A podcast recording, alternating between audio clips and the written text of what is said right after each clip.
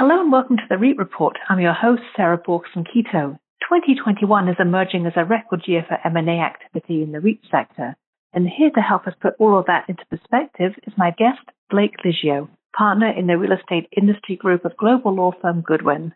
Blake, thanks for speaking with me again today. Thank you, Sarah. Great to be here. So, first of all, what are the numbers telling us about M&A activity in 2021 and how it compares with other years? And also, what's this suggesting overall about the health of the REIT industry? Sure. Um, M&A activity in the industry this year through the third quarter only has surpassed total transaction numbers in all of 2020 and 2019. And that trend is also true for total deal volume as pricing for deals has improved coming out of the pricing troughs that we saw in many sectors during the pandemic.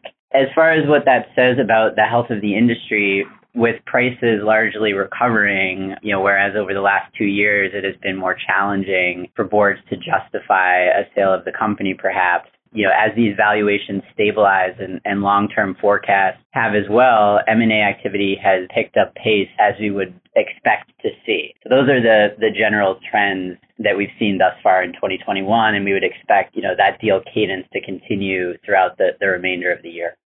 And what REIT property sectors have seen the most M&A activity? And what sort of impact does it have when a company such as Blackstone becomes active in a sector? Industrial, storage, data centers, multifamily, life sciences, those sector businesses really remained steady and some improved during the, the pandemic. We continue to see activity in those sectors during you know the end of 2019 and and uh, largely throughout 2020. In 2021, be, beginning this year, other sectors that had perhaps lagged during 2019 and 2020 have have regained activity. Um, notably, the the retail sector, and, and we're also beginning to see the office sector resume transactions or begin to think about entering into a transactional strategic review as well. As these companies have, have begun to come out of the pandemic period and consider repositioning assets, looking at undertaking strategic reviews, and seeking to, to regain scale across the market. As far as Blackstone's presence, we have continued to see Blackstone focus on the real estate industry, and that's certainly a, a strong endorsement for the industry. Uh, we recently saw them enter into the data sector with the privatization of, of QTS. So their presence continues to, you know, continues to support M&A activity in the industry. And what would you say are some of the elements of the most successful REIT tie-ups that you've seen? Sure. You know, first, of course, pricing has to has to validate a deal. I mean, we um, we're not going to see a company sell unless the pricing is sufficient you know, most real estate M&A activity is also financed, and today the low interest rates and uh, inexpensive debt and equity financing costs are also continuing to drive deals. You know, the synergy story of a transaction is also particularly important, you know, especially where stock is the currency, as it almost always is with real estate strategic deals. And, you know, those factors as far as synergies today we're mostly seeing include moving into new geographic markets. You know, many companies prior to the pandemic had moved to the coast, you know, in United States for US companies. And, you know, whereas now we're kind of starting to see companies move back into the Sun Belt where activity has grown the last 2 years. Gaining scale for more access to capital markets is also key from a synergy perspective. And also looking at cost models associated with remaining an independent company versus doing a deal.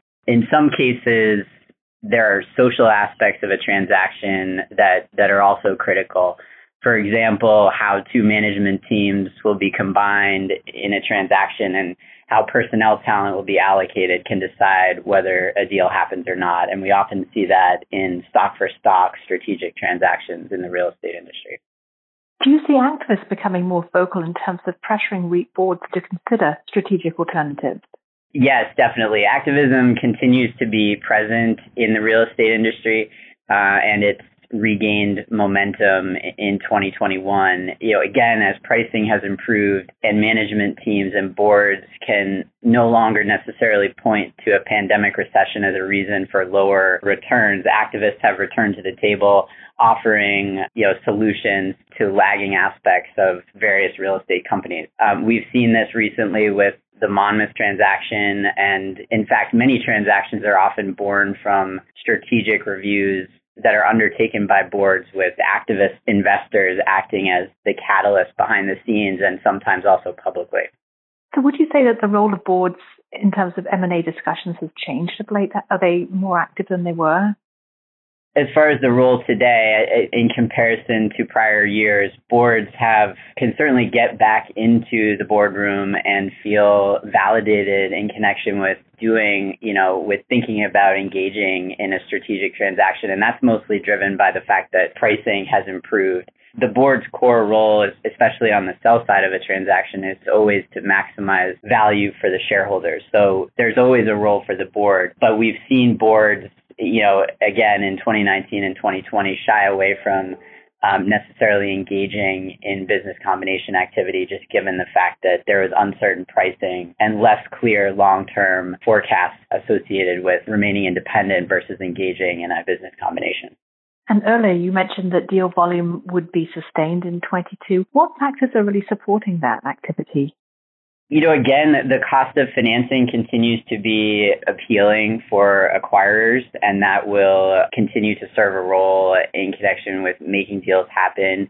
Pressures from activists, as just noted, have regained steam, and privatization privatization transactions are also the highest that they've been since 2007, coming around to a Blackstone private equity based buyers role in the industry, you know, that presence remains high. And so we'll kind of continue to see companies think about going private versus continuing to sustain costs associated with remaining uh, remaining in the public market.